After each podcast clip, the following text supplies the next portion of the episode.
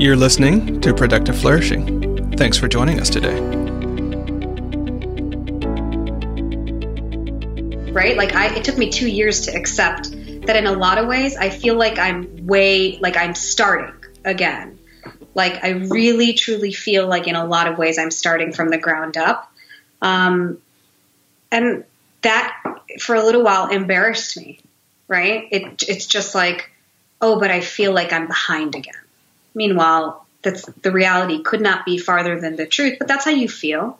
But it took me some it took me some time to really realize, oh, this is actually quite exciting because now I can choose like everything has been disintegrated, burned to the ground. and now what comes from that is a real freedom to to really be myself. That was Ishita Gupta, a leadership and business strategist who's been the head of media for the Domino Project, a publishing venture with Amazon headed by Seth Godin, and is a sought after speaker. She joins me today right as she's in the middle of the thrash of rebuilding her life and business. After a confluence of major life transitions, Ishita realized that she needed to head home to refortify with her parents, only to discover that her parents were in a health and business crisis that Ishita needed to attend to. I'm Charlie Gilkey, and this is Productive Flourishing. Welcome to Productive Flourishing, where we explore how to do the work that matters so you become your best self in the world. I'm your host, Charlie Gilkey, and I'm joined by Angela Wheeler and other guests who will share their stories, insights, wins, and challenges in the hopes that our journeys and stories will help you with yours. Now, onto the show. Ishita, thanks so much for joining me today, and I'm really looking forward to a um, both a catch up because it's been a while since we've really talked, but also to talk about the real stuff that you're going through, maybe that I'm going through, but it's the real stuff of doing creative work and work that matters. Yeah, I'm so happy to be talking to you right now. We haven't caught up in a while, but let's do it. Let's do it. so, you know, online we know you in in several different ways. And and you're one of those people that I tell everyone that if you don't know Ishita you should know Ishita so you're a you know you've been a publishing powerhouse. Um, you're a fantastic business coach. Um, you're um, a brilliant strategist in so many different ways and just a really amazing human being in general. And so when I was thinking about connecting for the podcast you know the the general script is um, well you're doing some amazing things and you know it has some upsides and some downsides. Let's talk about it because part of the show is just talking about what's going on with people's world and how they're going through it. Yeah. and then you're like hey charlie it's been a while since we caught up and this is really what's going on. Um, and i don't know if that's going to be like a good show or a good episode right? i don't know. You can see. Charlie talking between us is always going to be a good show guys. Get ready for it. Who know we don't know what's going to come out of our mouths but let, let's do it. And thank you for that intro. Thank you. And yeah, we we were catching up because we needed to, right? Yeah, absolutely. Yeah. Um, old friends, and so you know, you're one of those people, and um, we all have these in our lives. So there's certain types of friends where, like, if you don't stay in touch with them on certain time periods, it feels like they, it doesn't survive. And then there's others where you might only talk to them once every two years, but you can pick right back up. And those we old do. soul friends are fantastic, you know. Soul friends is a good way of putting it. I feel like with you, I'm on your team forever. That I know likewise. And so it doesn't feel like time has gone by. It just feels like we need to get a really long cup of coffee. Absolutely. It'll be a while since, it might be a while until I'm in Detroit, but we'll see. We'll see what we can I'm, make. I'm getting out of Detroit, Charlie. I'm getting out of Detroit. All right. So catch us up because you know the story better yeah. than I do. I, I, really, I mean, roll us back to sort of the end of 2015 and what you've been, what you've really been up to and doing and challenged by. Totally. Um, and thank you for wording it like that because 2015 was really a big transition for me. So, uh, like you mentioned before, and you're very kind, very, very lovely intro. I'm totally going to receive that right now. Um, I am a business coach, and I've been coaching for five years, like since 2012, around ish. And when you say publisher, I run a magazine online, etc. And I've been doing those things for a few years. But what happened in 2015, after working quite hard in doing those things, was I was just burned out. I was working a lot I was extremely stressed out being in New York City. I was hating my business. Fine, like you don't hate your clients. I never hated my clients, but I hated every part of what I was building.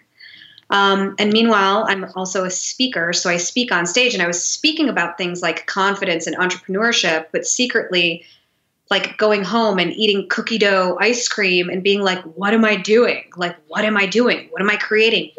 I feel so stressed out." And truly, like while I was building, in a lot of ways, it manifests. Things manifest in my body first. They do. Um, I just was feeling tired all the time but I couldn't properly sleep because my mind wouldn't stop.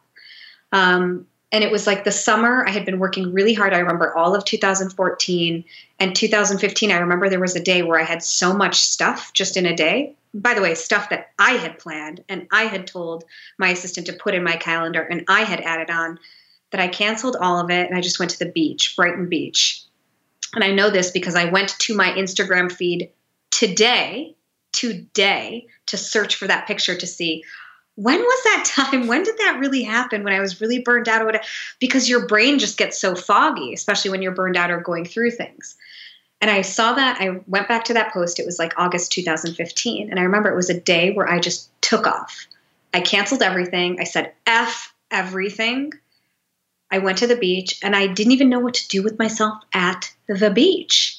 I truly didn't even know what to do with like a full seven hours because I was just wired, not to work, just wired to be wired. And that was when I realized I was like, and also with that, every time I talked to my family, my two siblings, my sister and my brother both lived in New York too, still do. They'd say, Hey, what's going on? How are you? And my answer consistently was, I'm tired. I'm tired. I'm tired. They got so pissed off. They were like, You need a new answer or you need to change it. Something needs to change. I was also in a really hard relationship at the time where we were fighting constantly and like performing what felt like three Broadway shows a day. Like in our arguments, it was like a Cirque du Soleil of relationship. It was awful. And I was done. I was like, and I've had a couple times in my life where I've felt like this. Like I pretty much need the baseball bat to the head, I really, really, really have been trying to learn. I really, really, in the last couple years, have been learning from whispers, but I needed the baseball bat. It's happened like two or three times in my life where I've had to go really low to get it. And I said to myself, I'm done. And I packed up my stuff and I moved out of New York City with the intention, I ended that relationship. I did not slow down my work yet with the intention let me pull a geographic and move to Detroit, which is where my parents are. I grew up in Detroit.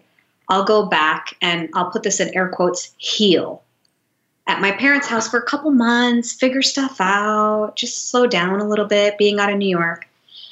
Um, that didn't happen. That did not happen because I came back and I was already on E, empty. And I came back, and now this is like fall of 2015. I came back to my parents' house and realized that my mom had like major health issues going on. I mean, like major stuff that I and I'm trying to figure out like what details I want to share with you guys, but it was like things that so I'll say one thing was health issues. It wasn't like something I could point to like cancer, right? It wasn't, but it was very, very real. um, and she was suffering and her health was uh, at a really bad place to the point where um, she had to like get blood infusions and she was at the hospital all the time and and she's a doctor and so her business was really um, like it was just performing awfully like on every level marketing sales patients customer support like you know everything. Think about a business tanking and this is 100% that. And she was the main support for our household. Like she's always been the primary breadwinner. And so it was really a shock for me to see issues that I never thought would touch our, like, whatever, my perception of our middle class, educated family.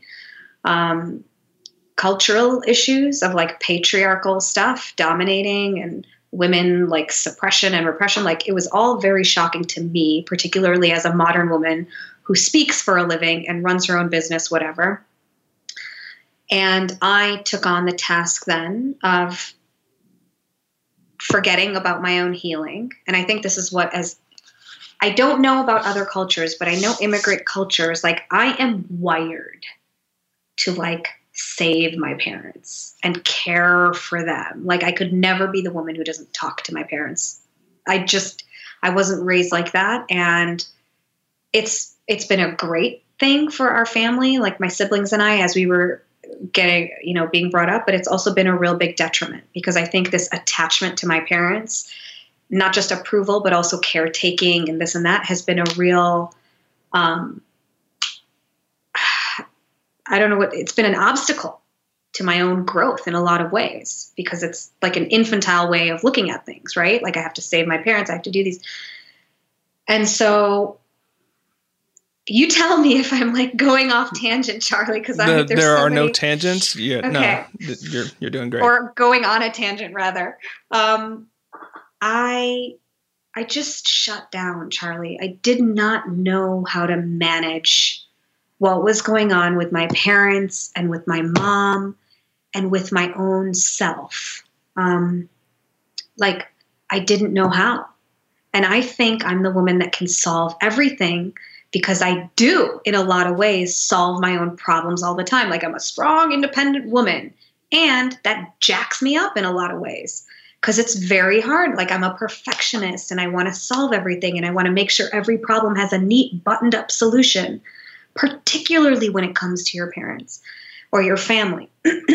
and I just got the biggest shock of my life and lessons of my life in the last two years. So it's now August 2017. It's squarely been almost two years since I've been back in Detroit. And the things that I have really learned is completely the opposite of things being buttoned up in a nice, proper bow it's lessons about surrender and acceptance, but not approval and uncertainty and being okay with things. Like so many of these things I can go into in detail, which I will, but really, if you want to know, I haven't had much success in my business in the last couple of years because I had to learn about how to have heal myself while also having this huge change and transition in my life related to my core nuclear family, which shook me, shook me, shook me. And I was really embarrassed for the first full year. Like I could not talk about it to anyone. In fact, I've been pretty silent the last couple years.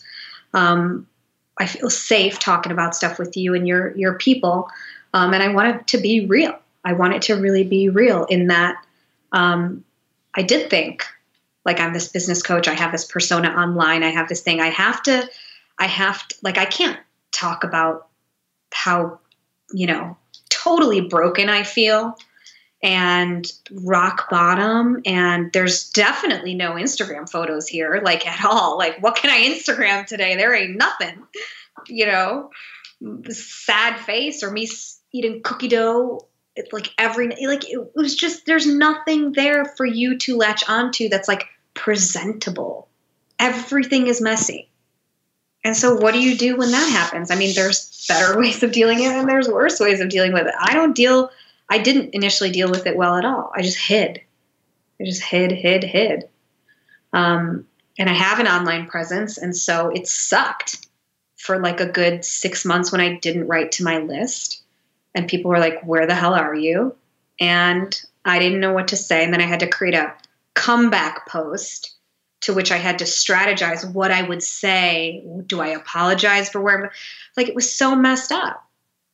Meanwhile, on the back end, I'm having conversations with my core close friends every other day. was like my 911 support team about like, what the hell am I doing in my business? What the hell am I doing in my life? How am I dealing with this? And even the way I'm phrasing these questions now is neater. What I was actually saying was, oh my God, I'm so, I feel so, can I cuss on your show? Yeah, absolutely. Yeah. I feel so, I mean, these are literal conversations that I wish I could have taped. I feel so fucked up. I don't know what's up and what's down. please tell me what to do next. Please tell me. This is literally the, the plea that I had to all my friends for the last two years.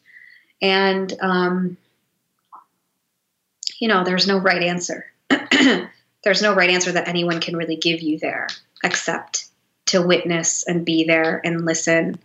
Um, I'll tell you one thing I have learned for real, for real, is everyone just needs someone to listen to them at times.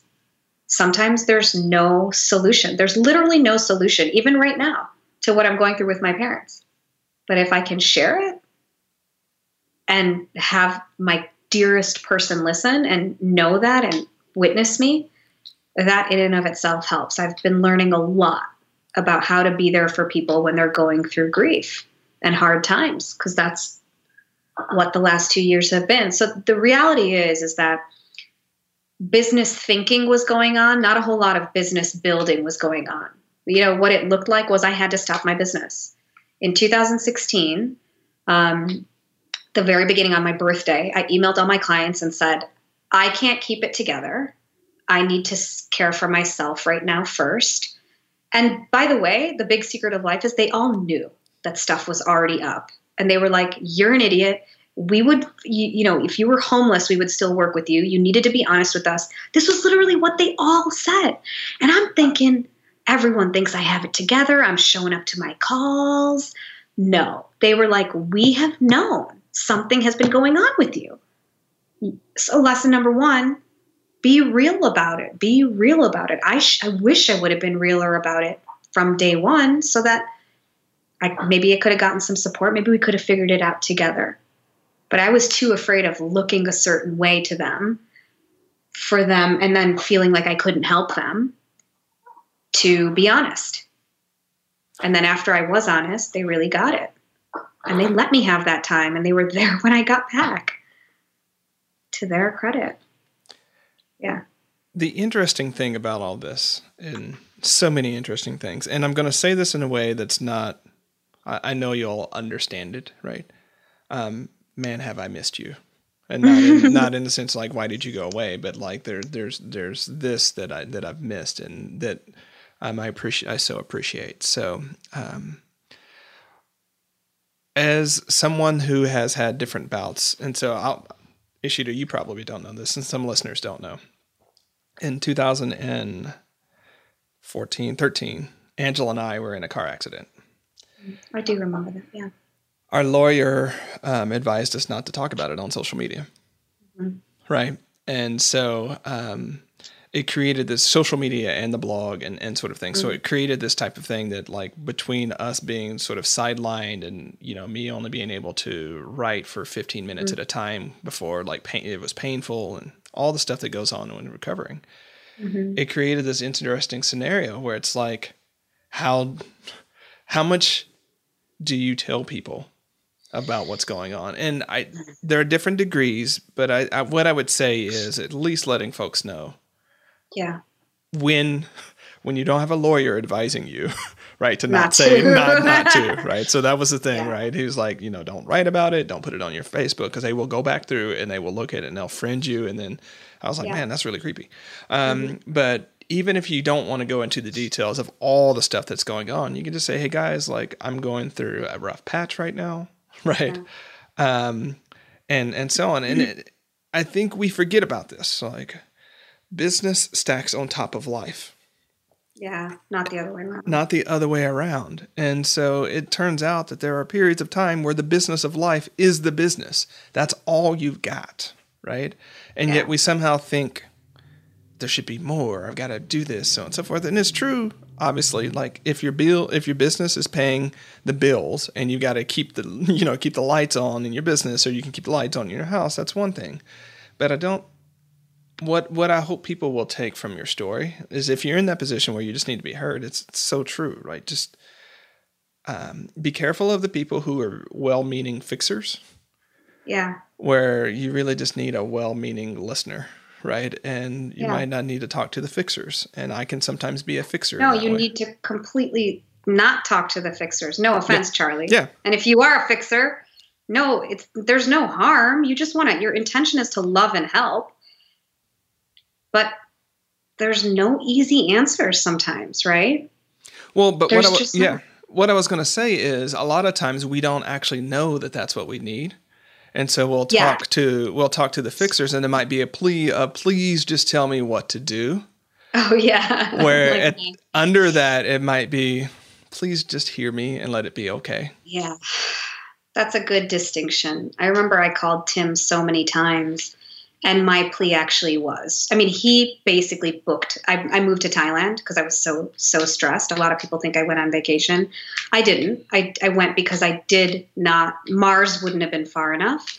I did not know literally like how to put a sweater on or what to do in my business. I did not know anything. I didn't know what to do. What do you do when literally you think you're so smart at it and you are at a complete place of not knowing? And so he basically booked, did everything except book my Thailand tickets. Um, and so I guess you're right at that point in time. I didn't know what I needed. And in some way, the energy of someone coming in and helping you and being able to receive that was super helpful. And in other ways, I didn't know what I wanted. And I did just need someone to listen, you know? And you said something that I wanted to go back to, which is you said at some, you know, maybe like life stacks on top of, or business stacks on top of life. And if your business is you have to pay the bills. I mean, my business does pay the bills, and there were still times I couldn't perform. So I just want to say, and, and here's the deal the truth is, I still survived.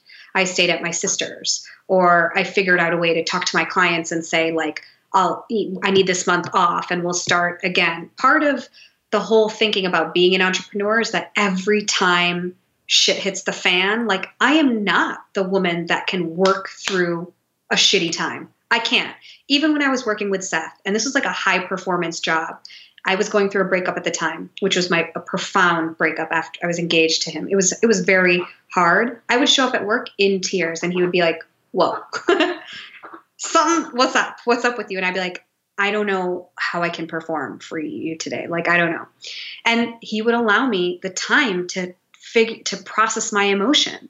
I can't just show feel this way and then power through it. I don't know if other people can. Maybe that's what they call willpower or discipline or like the ability to push through. I've never been like that. So, in some ways, I can only really be an entrepreneur because I'm a really shitty employee.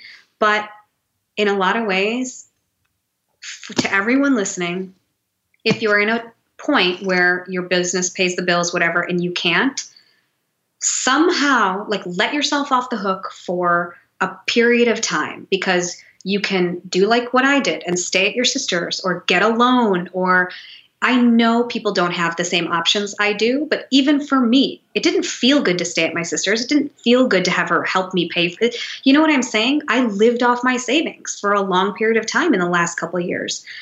But you will survive it somehow and you'll be able to make it through. Like this burden that literally you, you, you, you, you, you, every last thing. I mean, I know this sounds like it might be coming from a place of privilege, and it is. I have always, in a lot of ways, been very privileged from my background and my parents paying for college and things, and so I get it. But I will also say, from a totally individual standpoint, I've had zero money in the bank at times, zero and have had to pay rent and have had to do things. And it forced me to guess what? Learn what Airbnb was and hire a business coach and get cornered into a wall and start a magazine that ended up creating an email list. Like it corners you and you figure stuff out. So just I just want to say that to anyone who's really afraid of in some way falling apart like it's okay you're not going to fall apart forever even now like I fell apart for a little while and I'm you slowly come back some way somehow, you know? So, you know, Yeah. to your point of business and life. Absolutely. I'm, I'm going to say yes, and I'm going to speak to the compartmentalizers, right? Because I would fall on the compartmentalizer side of things, where it's like, yeah, I, I can go through rough times. I can take whatever crappy thing this is, can compress it down, put it in this little space there, right? And, I was like and, and go on and do what needs to be done. Mhm. Be aware that that stuff is still there. Like the bill Right. will come due at some point. I've learned this mm-hmm. many, many times the hard mm-hmm. way, right? So Yeah. you can, there are only so many pockets where you could shrink and put stuff before like a pair of Yeah. pants, you run out of pockets, man. And the bill That's will so come true. due, right? And you can learn. And part of what I've had to learn to do or gotten to learn to do is how to like seep a little bit out of those pockets at a time and process a little bit so that there's, you know, there's not this continual buildup. But, you know, there's whether it's a spectrum or whether it's different ways of being, like part of it is, I would say, just the giving yourself the permission to mm-hmm. actually just be going through a hard time and that being okay, Yeah. right? Yeah. And that it's hard for you to go through the hard time and, and not try to project, you know, the image of whoever it might be. Mm-hmm. That they don't go through hard times, and if I were them, they would be doing this. Like if they were the, if they were you, they might be falling the fuck apart, right? You don't mm-hmm. know these types of things, but I think it's just that um, the permission to like not have everything be awesome, to mm-hmm. not have everything be handed to you. And I mean, we I'm I'm so thankful that we have more conversations about grit and discipline and adversity coming back up because I think for a while it's been accepted that the norm is that things are good hmm. for for in the in the in in the, quote unquote the conversation. Now, depending upon what community you're from and what your economic background was and how you were raised, it might have never been good, right? You're just used to things not being Right. great, right? And mm-hmm. there's some a lot of terribleness to that, and there's also this resiliency that you built. But I think just being able to say, you know what, I'm going through a hard time right now, and it's it sucks, and that's just full stop. It sucks, full Right. friggin' stop. no, but no, and just it sucks. Yeah. Um, and given the situation, what's the best way for me to take care of myself as a human? Mm. And the other thing that, that and I know, you know, and we, we've riffed about this in other places, Ishita, I believe, is that um, one of the challenges of, of entrepreneurship is when entrepreneur becomes a, a self aspirational label. And the reason I say that is because when your business is not working or when you need to do something else, so many people can't make a change because Yeah. everything they've made about themselves is I'm an entrepreneur. I can't go get a job. If I go get a job, then I'm a complete failure. No, you're not at all. Yeah. Yeah, I no, was thinking about it. Yeah. I mean, I'm a shitty employee just because I've never had a real job, I swear. But you're right. Yeah, and so going and being like, you know what, it's a really hard time, and I don't have the emotional bandwidth to take care of my aging parents, my family going through crisis, my kid that got sick, um, whatever that might be, whatever's causing you that, and you're just like, I, I don't have the emotional bandwidth. I don't have that to be able to do it, but I really do just want to show up to work at nine o'clock and have someone tell me, here's what you do, and then go home Mm-hmm. Oh my at God. five. Right. That's I've what been I'm. having visions of that. Yeah, it's I like- just want to pet dogs all day, or I literally just do that for someone else. I'm not kidding you. Yeah. I am scared of that, but you're right. You're right, Charlie. This might be a, a very serendipitous conversation for us right now. that that happens sometimes. But I just want to say for listeners, like you just, I don't know. I was talking to a client about this earlier, and I've been talking more and more about wayfinding, not just because I'm the chair of the Wayfinding Academy, but I've been thinking a lot about this for the last few years. Four key points: knowing where you are, one, two, knowing where you want to go, three, having a roadmap between point one and two, and four, knowing what to do when your plan does not match reality and you got to make some some changes in course. And part of the challenge is is is really accepting that this is where I am right now yeah. and where I thought I was going may not be relevant anymore. I need to change that. Yeah. And that's okay. That's life. That's okay. That's okay. The good thing, I'm really glad you said that because I don't know, right? Like I, it took me two years to accept that in a lot of ways, I feel like I'm way, like I'm starting again. Like I really, truly feel like in a lot of ways, I'm starting from the ground up. Um, and that for a little while embarrassed me, right? It, it's just like, oh, but I feel like I'm behind again. Meanwhile, that's the reality could not be farther than the truth, but that's how you feel. But it took me some it took me some time to really realize, oh, this is actually quite exciting because now I can choose like everything has been disintegrated, burned to the ground. and now what comes from that is a real freedom to to really be myself. So in my business co- there's I started my business life coaching, fear and confidence and that. And then that didn't necessarily just feel right. Then I just started exclusively business coaching, and that didn't feel right. What it was last, the last iteration, was both like strong emotional support and fear and confidence and business. Now, I don't know what it's going to be, but I know 100% it's going to be a culmination of everything I've also learned in the last two years of boundaries and parents and prepping for calamity and self care and grief and also business and sales and marketing. It, it's going to be some version of that, which feels way better and more real and more exciting to me. It's the whole part, it's who I am.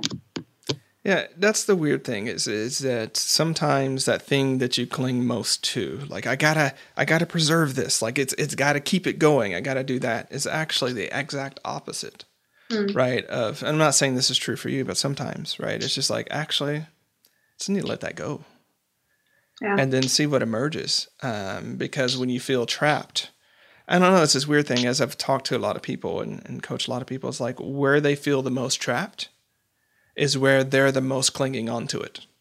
Yeah. Right? It's not that they're actually trapped, it's just that their energy, their attention, their mindset is stuck there.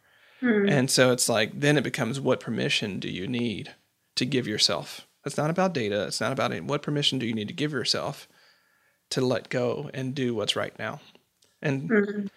um, so, and the, and that what why I wanted to talk about this is obviously you've gone through some major transitions and sort of really catalytic and disruptive things um, and a bunch at once right? A move a, the, the, ending of a relationship parent, uh, situation, parent situation. So like unsure but let's just lay it all on the table relationship ending pulled a geographic moved states so i moved my home after 10 years parent situation that i'd never encountered before stopped my business, start started running my mom's business, whole different new beast entirely.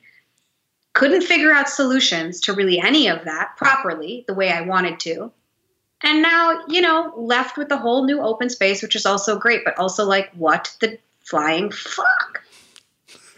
Okay, but I don't even know where your question was going. So, well, what I was saying is um, having one of those is hard enough right? Um, having all I, you were counting on your on your finger. I think you got to your thumb. So having all five of those, right? Um, we'll count it six because there was the flying fuck about it, right? Um, having all like you. Here's what I'm trying to say. This happens often.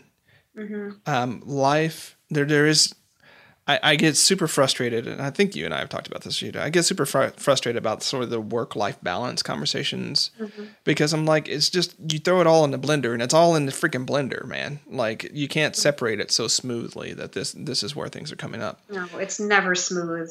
It's, it's never smooth, people. It's there. I don't think there's been one smooth time in my life. It's not smooth.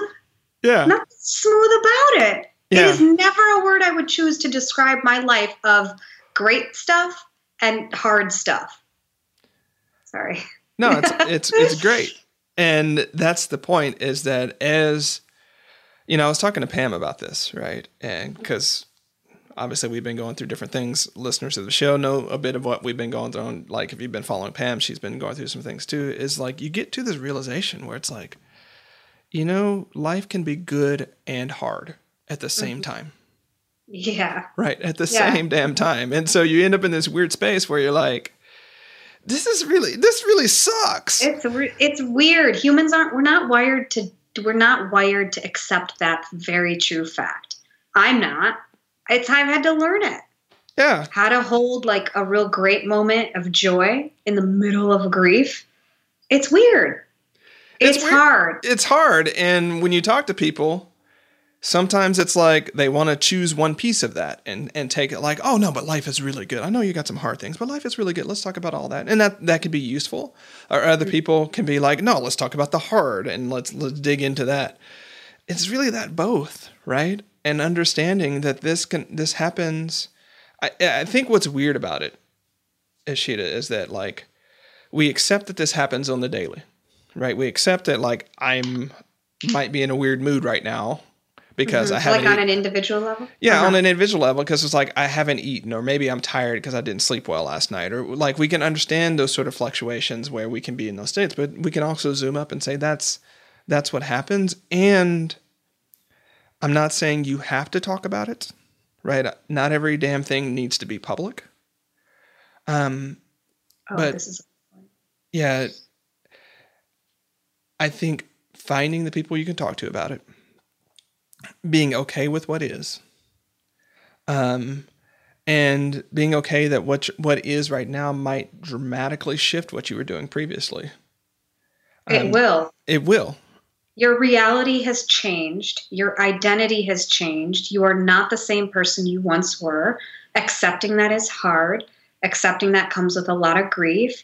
Accepting that comes with a lot of fear and excitement.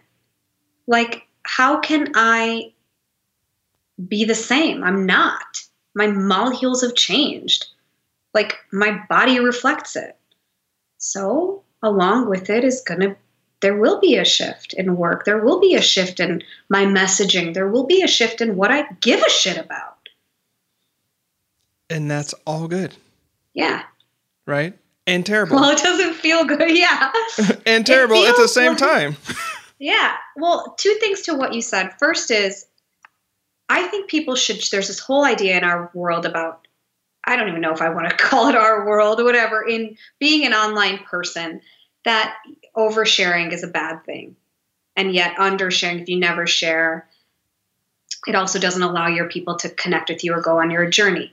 I have always struggled with that. Always, since day one, struggled with that.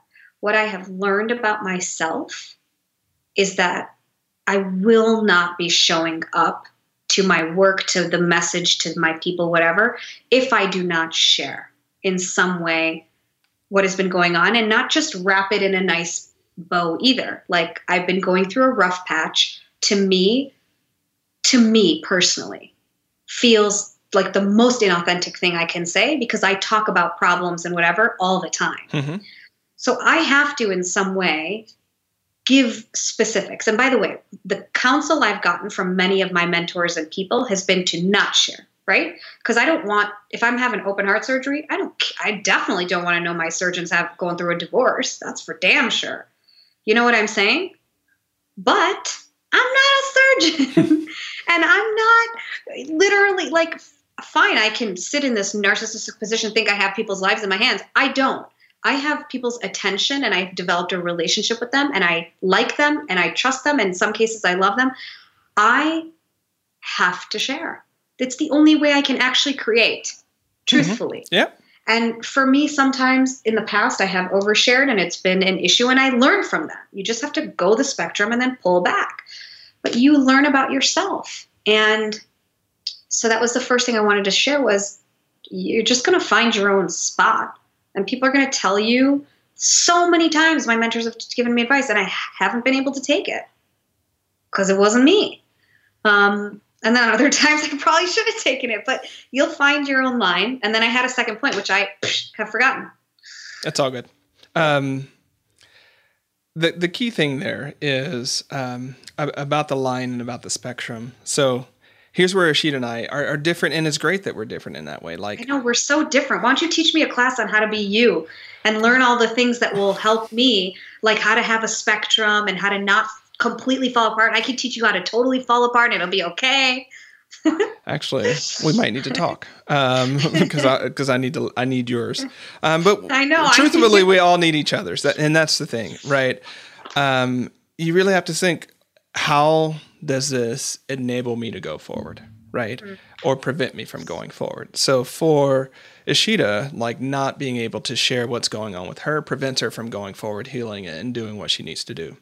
Depending upon what I'm sharing, what's going on, it might prevent me from going forward, right? And so it's just knowing how this particular thing serves you and serves what you're out to do in the capacity that you have available, right? And so, um, and you know, and I'll, I'll just put it on the board. One of the reasons I don't share some of the things that are going on behind the heart scene about, uh, uh, you know, behind the scenes is oftentimes people will take on an energy and a perspective about that particular thing that's radically different than than how I actually feel about it. And then I'm in sort of this position where I'm I'm consoling them about how they feel about what I'm going through.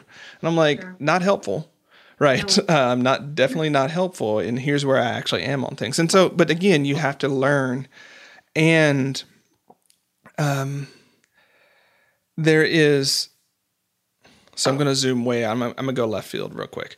Whenever you're thinking about your brand, whether that's your business brand or whether that's your personal brand, what will attract people to you is your Achilles heel, to be honest, right? If you're perfect, if you everything is all buttoned up, at a certain point you will be unrelatable and inaccessible, right?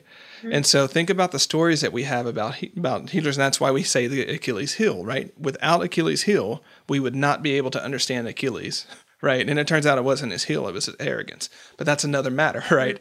Um, and so we try to sort of cover up that heel and not talk about it and not let people see it.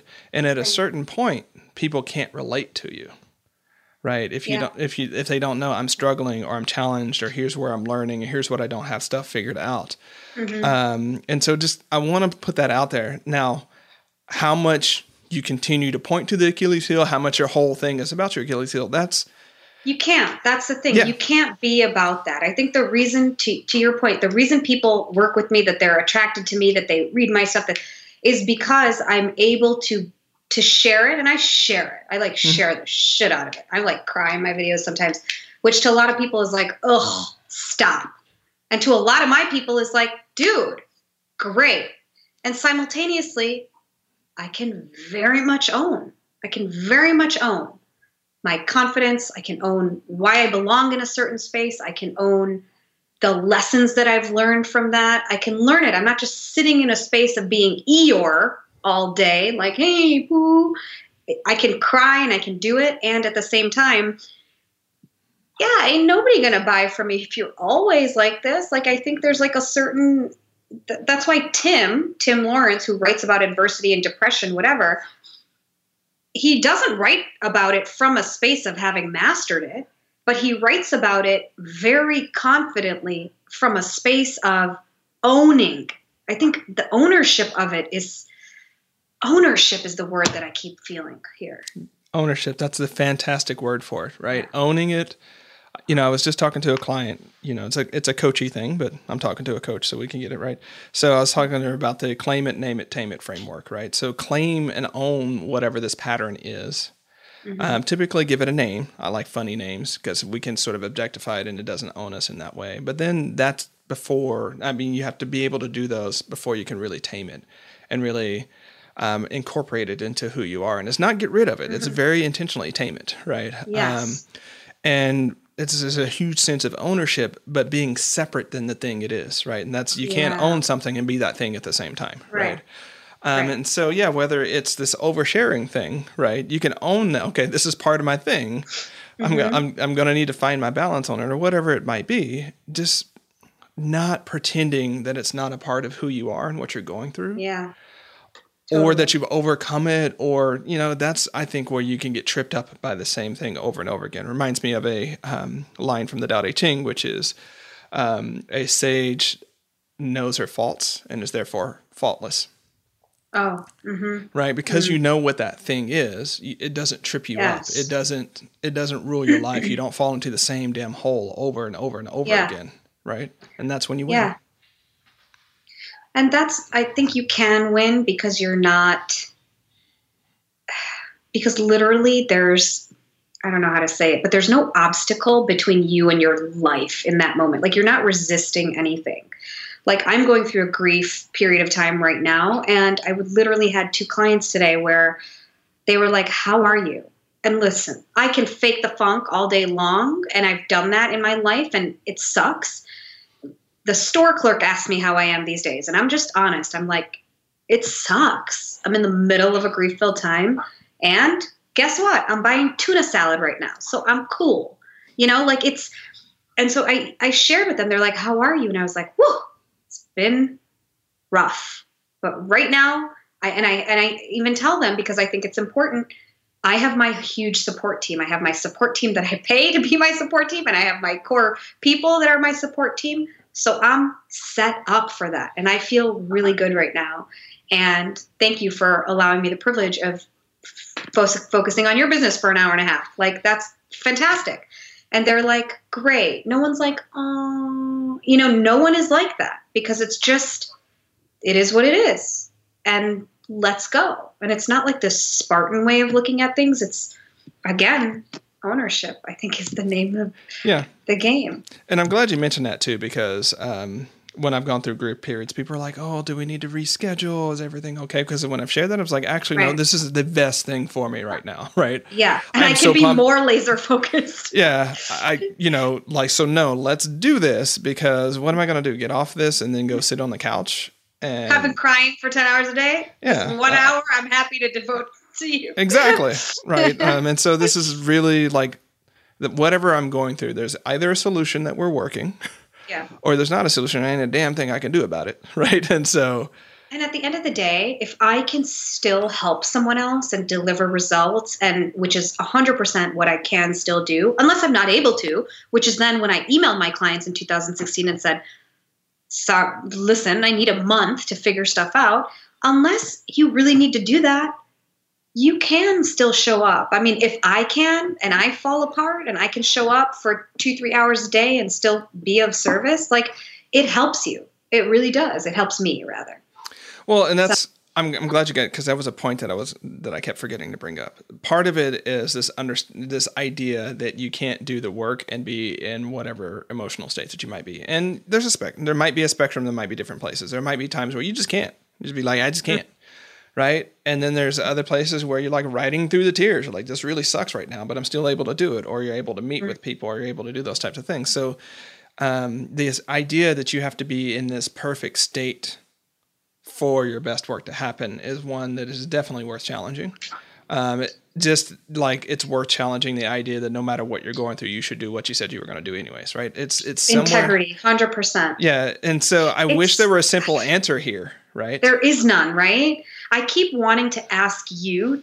I swear, my impulse is Charlie, walk me through the thing. Like, listen to my mentality, listen to how I have coped with things, and listen, and walk me through what you would do. Because I, I have a feeling it would be different, and I have a feeling it would be helpful.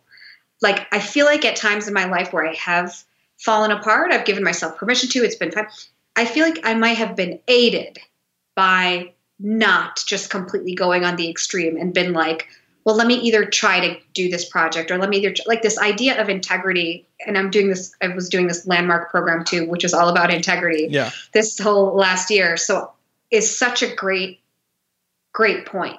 But I, I need to exercise that muscle and I haven't. So that's my impulse. Teach a class, Charlie, or teach us how, or teach us something. Yeah. I, and there may be a conversation offline because I want to be um, conscious of your time because I was, I would you know, I think I have, I have a few more minutes. you have a few more minutes. based So- on you. Yeah. What I would say is, if you're going through that scenario, first is it's really the Theodore Roosevelt like do what you can with what you have with where you where you are. And so, what I find um, from folks that might have a harder time compartmentalizing parts of it is that it's the baby bathwater scenario. Like it's all too much. I got to get it all. I got to throw it all out. If you could see me right now, guys, I'm 100%. I'm double. I'm pointing at myself. Double thumbs to Ishita. Yep. And so, um, and this is one of those cases where I say one of the, f- I, I'm really a huge fan of, you know, whiteboards or flip chart and just put like, what's great about this, what's terrible about this, and what's just okay about this, right? Mhm. And because what what we would be able to identify is like what are those things that are just terrible about it that we really do need to eliminate, get rid of, so on and so forth. Mhm. Um, and then we kind of go to the top. And the reason I would do it in that order is because that's the bottom stuff is where most of the emotional noise happens. We're so mm-hmm. focused on those things that we can't think about anything else. So for The like bad things. the bad things, right? Mm-hmm. Um, because we have a negativity bias in that way. So it's like, okay, those are those things. I can either do something about it or I can't do shit about it, right? But I know where that is. Mm-hmm. All right. So now let's look at the good things that may fuel me, that may light me up, that may ignite me. Which of those pieces can I hold on to?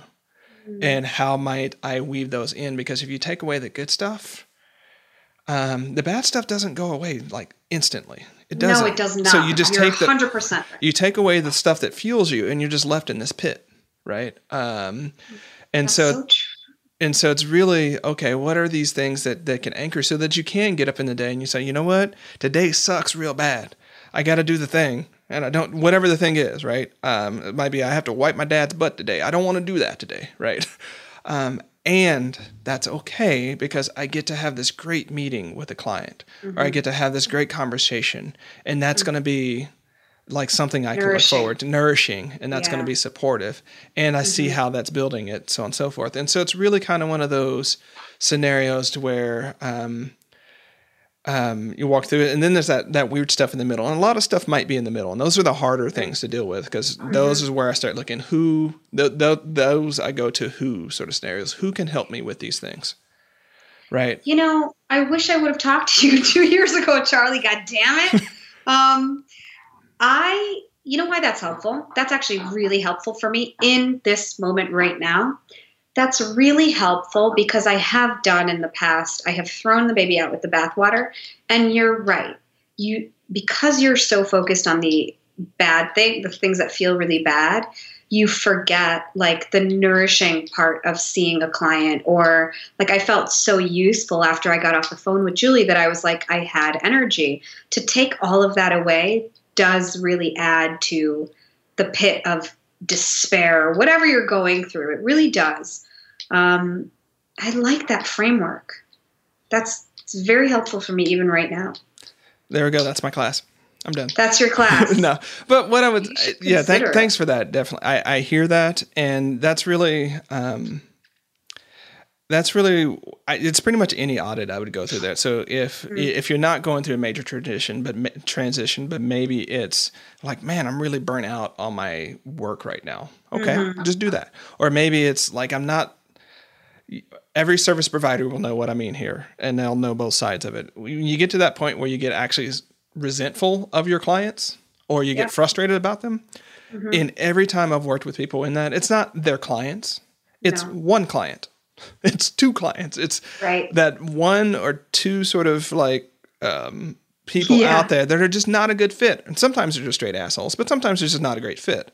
Right? right. That that is what we when we can't compartmentalize it, that becomes mm-hmm. the entire sort of things. Like I can't do this anymore. And I'm like, yeah. but what if you didn't have this person? But if all of your clients were your top quintile, like this person that you love to death, what if yeah. those were what you got to do? then people are like, okay, I know what I need to do for it. So I think just being able to tell the truth. Yeah, just being able to slice um, slice it up and being able to get support where you can. But remember, and this is a Peter Drucker sort of thing. Mm-hmm. Um, it makes no sense at getting better at doing something that you shouldn't be doing in the first place. Yeah. And that's where you eliminate some of those things as much as possible. We can't eliminate all mm-hmm. the bad stuff in our life. Right. Um, but there's this cruft that we accrue. Like, mm-hmm. you know, it's 2010 and we have a Plurk account. And we still are holding on to that Plurk account in 2014, and no one knows what, what you're talking. Is, I know, right? Yeah, I'm, okay. I'm, I'm, being facetious, but like, there's this thing that we took over in the past, right? Um, Plurk was going to kill Twitter. Yeah, we see how that happened. Oh, okay. Um, and so it's this thing that we've decided in the past that is something that we absolutely, totally needed to do. That is, it's a canoe that we need to sit down because we're no longer Mm-hmm. We're no longer paddling across the lake. Like, just don't carry that canoe with you. Yeah. Yeah. I was going to, like, what it help when you're explaining it in this way, what it helps me do, like how Plurk, forget it. I'm not going to go to Plurk. It's okay. Like, when I, what it helps me really do, and I'll try to articulate it like a human being, is I have this belief about myself that I'm not a compartmentalizer. And what this framework helps me do is really see that it's really not that hard. It's actually doing what I or I want to I want to feel good like I'm an intuitive, I'm an empath, whatever all those words are, but I'm also like OCD, strategic whatever. I've always had a hard time straddling those worlds and I've always been balancing masculine feminine, always been. What this helps me do is actually say, "Oh, this is actually helping me feel good. And it helps it gives me a pathway to to not feel like oh i'm this extreme person that is always feeling based like no what would actually help me right now is to think properly like what does make me feel good what doesn't make me feel good and there's still a way to go there's still a pathway there there's a pathway there It's not like everything has turned to shit and I just have to fall apart. Yeah.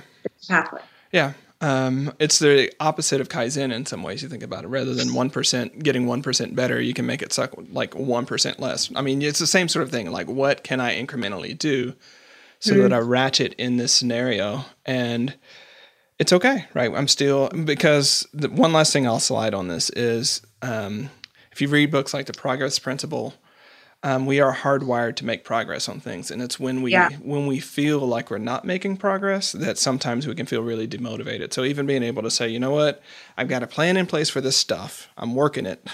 I've got a plan in place for this good stuff, and I'm I'm doing it. We can still say like even in this mess, where the clerk is asking me how I'm doing, and I've got the tuna, tuna salad in hand, and my stuff's really falling apart, and I'm just really not feeling it. Like you know what, it sucks right now and I can make it. Like I can I can go forward.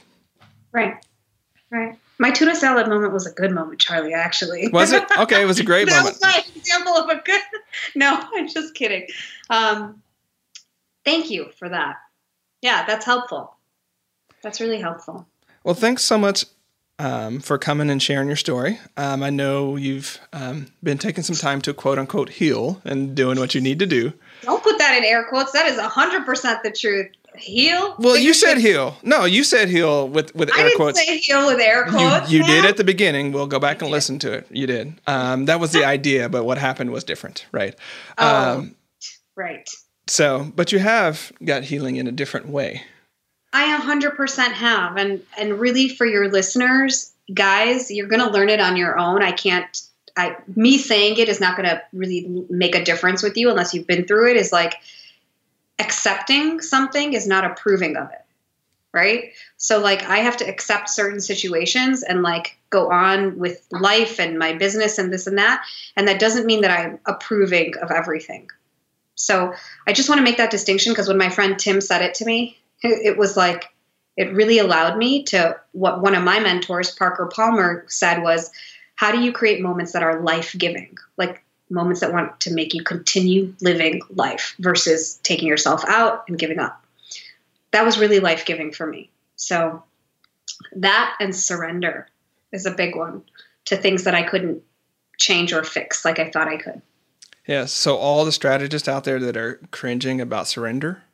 Um, I, I did too. By the way, I a hundred. You say the word. I do surrender. every day, right? That's the paradox of being a strategist: is learning to surrender. Yeah, it is because I tried to I tried for 2 years to layer every single strategy. All I did was strategically think.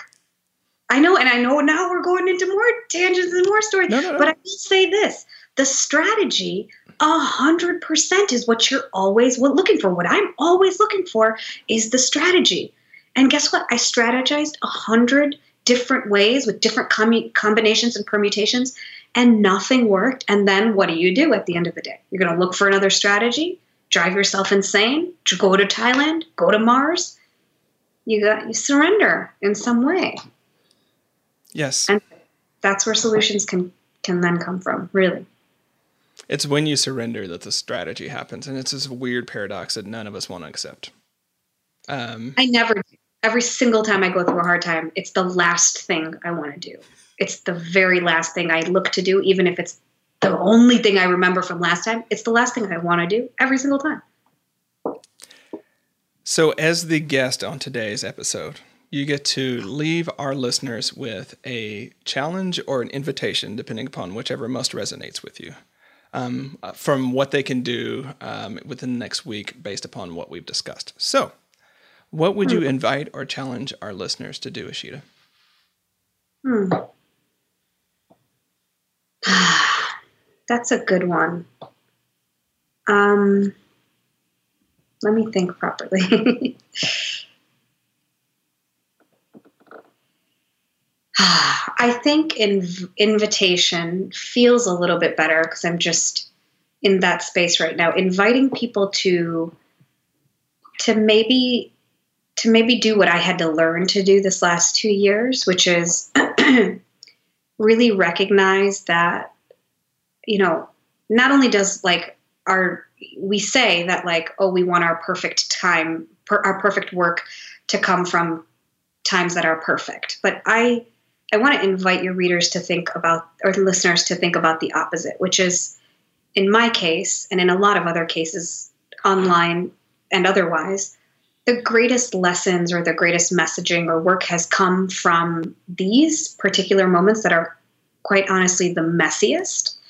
I know that's been 100% true for me. And something that really resonates for me is to make your mess your message. So, in some ways, I want to invite your readers to think about their own line of what of what owning and taking ownership of your life and your messaging and your lessons looks like for you. Take ownership of sharing in the way that you want to share. That might look like oversharing, that might look like undersharing, whatever it is, take ownership of that and start stepping out with that. Like, if I could have done that a couple years ago, it would have helped me.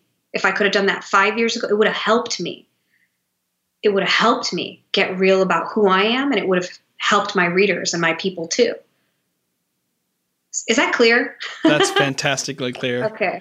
Okay. Um, Ishita, thanks so much for joining me today. It's been a blast. It has. I miss you. I do. And thank you, listeners, for your attention. And thanks for having me. Alrighty, so you heard it from Ishita. How might owning your mess help you advance your mission and your message? What might you do within the next week to take that piece that maybe you don't really want to accept and own and incorporate that into your whole body of work and self and life? Until next time, stand tall. Thanks for listening to Productive Flourishing. To get more resources that'll help you finish the work that matters and be your best self in the world, head on over to productiveflourishing.com. If this episode warmed your heart or got your wheels turning, We'd really appreciate it if you'd leave a review for the podcast on iTunes.